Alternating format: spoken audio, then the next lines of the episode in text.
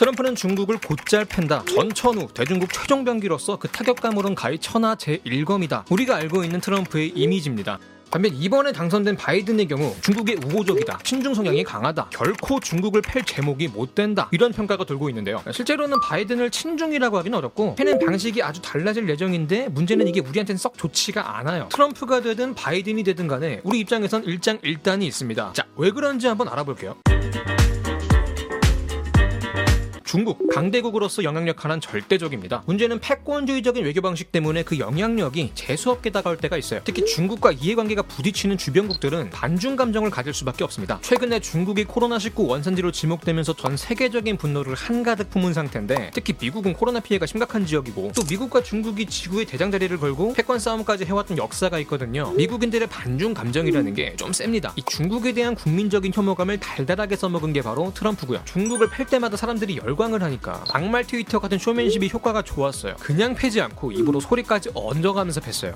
이것은 입에서 나는 소리가 아니다. 이 입딜 덕분에 선전 효과가 컸던 거지. 이런 맥락에서 트럼프는 바이든을 친중 프레임 속에 가두려고 공을 들였어요. 바이든은 나만큼 중국을 팰 만한 위인이 될 수 없다. 패기는커녕 애초에 중국을 좋아하는 양반이다. 뭐 이런 식으로. 그럼 실제로 그 이면은 어땠냐? 일단 트럼프는 정치가라기보다는 사업가예요. 정계 입문 자체도 늦게 했습니다. 미국의 정치 문법 입력이 덜 된 양반이라 장사꾼 사고방식 그대로 국정을 했어요. 겉으로는 대중국 폭격기라고 쇼맨십을 보여줬지만 막상 중국과 거래를 트는 순간에는 실리주의였습니다. 철저하게 돈을 기준으로 움직였어요. 보통 트럼프를 일관성이 없고 예측하기 어렵다고 하거든요. 이게 정치적으로 보면 그런 생각이 들 수 있는데 돈을 기준으로 해석하면 퍼즐이 딱딱 맞는 사람이라고 모든 판단의 기준이 돈이었어요. 이데올로기는 그때그때 얼마든지 바꿀 수 있는 명분이자 말장난에 불과했던 거죠. 보수 진영인 공화당 인사들마저도 트럼프를 진정한 보수가 아니라고 말하는 것도 전통적인 정치 철학이 탑재가 안 된 양반이라 그런 거예요. 근데 이게 중국도 마찬가지로 장사권의 나라거든요. 트럼프랑 은근히 죽이 잘 맞았다는 겁니다. 가격만 잘 맞추면 협상이 잘 됐으니까 산술자라는 중국 입장 에서도 상대하기가 편했던 거지. 반면에 바이든은 천상 정치인이에요. 최연석급으로 정계에 입문한 양반인데 나이가 벌써 여든을 바라보고 있잖아. 경력이며 연륜이며 완전히 그냥 원로야. 정치계의 진골 성골인 거지. 당연히 미국식 정치 문법에도 빠삭해요. PC, 도덕, 위선 따윈 까답수시던 트럼프랑 다르게 미국 특유의 정치적 올바름에 대한 존중심이 있고 일관성 있는 이데올로기를 가진 사람이에요. 트럼프가 예측하기 힘든 도라이 같아 보이지만 사실 돈이라는 이라는 단순 명료한 답을 가진 양반이었던 반면에 바이든은 이념이라는 더 복잡한 개념을 중시합니다. 중국 입장에선 이게 더 까다롭게 됐어요. 중국이 인권 문제나 환경 문제가 많잖아. 사사건건 중국에 참견질하고 딴지를 걸고 속바가지를 벅벅 긁어댈 거라는 거죠. 자, 이제 다음 얘기로 가보면은 그동안 미국은 세계 경찰을 자처해 왔어요. 하지만 트럼프는 이 역할을 거부했습니다. 미국인들이 모은 세금을 왜 남의 나라에 쏟아붓냐는 거지. 동맹국에 돈 쓰던 거 싹 다 끊어버렸어요. 국제기구들도 하나씩 탈퇴했고요. 동맹 그딴 거 엿이나 까드쇼. 저는 독고다이 가고 싶다. 뭐 이런 느낌이었는데 그렇게 아낀 돈을 군자금으로 해서 중국과 무역 전쟁을 개전한 거예요. 동맹 없이 1대 1로 맞짱을 뜬 거죠. 근데 아무리 그래도 다구리 치는 게더 편하지 않나? 왜 굳이 일기토를 고집했을까? 보통 전쟁의 승자는 전리품을 가져가죠. 땅이든 노예든 재물이든 권리든 얻는 게 있어요. 근데 이거를 혼자 다 먹는 게 아니고 동맹국이랑 노나 먹어야 됩니다. 트럼프는 이게 아까웠던 거야. 돼지같이 혼자 다 먹고 싶었던 거지. 그래서 동맹도 다 끊는 거예요. 경험치도 포탑골드도 다 내 거니까 갱도 오지 말라 이거지. 제대로 덮친병자입니다. 이게 가능했던 이유가 바로 셰일가스인데 이거는 복잡하니까 다음 영상에서 알아보고 트럼프랑 다르게 바이든은 혼자 안 싸울 거예요. 정석대로 다구리치기 전략으로 나올 겁니다. 트럼프가 탈퇴했던 국제기구들 다시 가입하고 동맹 관계도 예전처럼 회복할 거예요. 우리 한미 동맹도 더 끈적해지겠죠? 트럼프는 주한미군에 들어가는 돈 아깝다고 우리더러 돈 좀 더 내라고 거들먹거렸는데 바이든은 이런 식으로 삥을 뜯지는 않을 거예요. 그럼 바이든은 뭐 등신 호구라서 남의 국방을 맨입으로 도와줄까? 내가 네 편이 되어줄게라는 말은 곧 니도 나를 위해 싸워야 된다는 말이에요. 네가 피를 흘려서라도요. 좀 젠틀해 보여도 바이든 같은 사람이 더 무서워요. 실제로 우리가 이 동맹 관계 속에서 피를 토하고 각혈을 한 적이 있습니다. 사드 배치 사태 때 기억하시죠? 박근혜 정권 당시에 오바마가 한반도에 사드 깔고 싶다고 압력을 넣었어요. 중국을 견제할 목적이었던 거지. 중국 입장에서 막고 싶었겠죠? 공산 탈춤을 쳐서라도 막아야지. 어떻게 막아? 만만한 우리 가지고 갈굽니다. 깔아봐. 아 깔아봐. 아 괜찮아. 깔아봐 한번. 아 깔면 어떻게 되나 한번 보자고. 우리 입장에서는 사드를 깔면은 중국이 삐지고 안 깔면은 미국이 삐지는 상황이었어요. 근데 뭐 어떻게? 우리가 미국이랑 동맹인데 눈 질끈 감고 미국을 선택한 거지. 조선은 속국이라 여기던 중국 입장에서 얼마나 쫀심이 상하고 속이 쓰렸겠어요. 새끼들이 한류라고 관광객도 막 떼거지로 보내줬더니 은혜를 유턴 실천시키는 법이 없구나 싶은 거지 당 차원에서 혐한 분위기로 몰고 갔어요 우리는 중국 관광객들 발길 다 끊기고 관련 업체 업체들도 줄줄이 피똥 싸고 경제도 손실이 어마어마했습니다. 고래 싸움에 새우 등짝이었지 뭐. 아니, 우리라고 중국이 싫어서 그렇겠어? 중국이든 미국이든 실속 있게 다 챙기고 싶지. 양쪽에서 좋은 것만 골라 빨아먹고 싶은 이 심정이 어디 나쁜 거냐고. 중립 외교 균형 외교란 말이 괜히 있겠어요? 자, 이게 다 오바마 정권 때 일이거든요. 근데 바이든이 오바마 때 부통령 지낸 양반입니다. 바이든 정권이 들어서면 오바마 때 인사들 그대로 기용돼요. 오바마랑 정책 기조가 크게 다르지 않을 거예요. 한반도에 또다시 피해 폭풍이 불 수 있다는 거지. 트럼프 같은 경우는 지 밖에 모르는 양반이고 독고다이라서 우리가 중국이랑 뭘 하든 간에 그렇게까지 심하게 간 섭을 하진 않았는데 바이든의 미국은 세계 경찰로 돌아갑니다. 동맹 관계도 아주 중하게 여길 거예요. 중국 팩이 파티 동참을 강요할 거라고. 중국을 집단 구타한다는 게 역사적으로나 환경적으로다가 참되다 생각될 수 있고 또 정서적으로도 산뜻하고 감미롭게 다가올지는 몰라도요. 우리는 또 두 깡패들 사이에 낑겨가지고 눈깔이 바쁘게 굴리다가 각막 손상이 나올 겁니다. 대중무역 의존도가 높은 산업들은 똥줄이 시릴 거예요. 대내피질에 기름칠하고 빠리빠리 머리 굴리고 계실 거라고. 누가 되든 일장일단이 있다는 거죠. 자 여기까지 바이든 정권의 대중국 정책과 그것이 우리나라에 끼칠 영향력에 대하여 아주 심플 간단 요염하게 알아봤습니다. 지금까지 지식한 입의 한 입만이었습니다.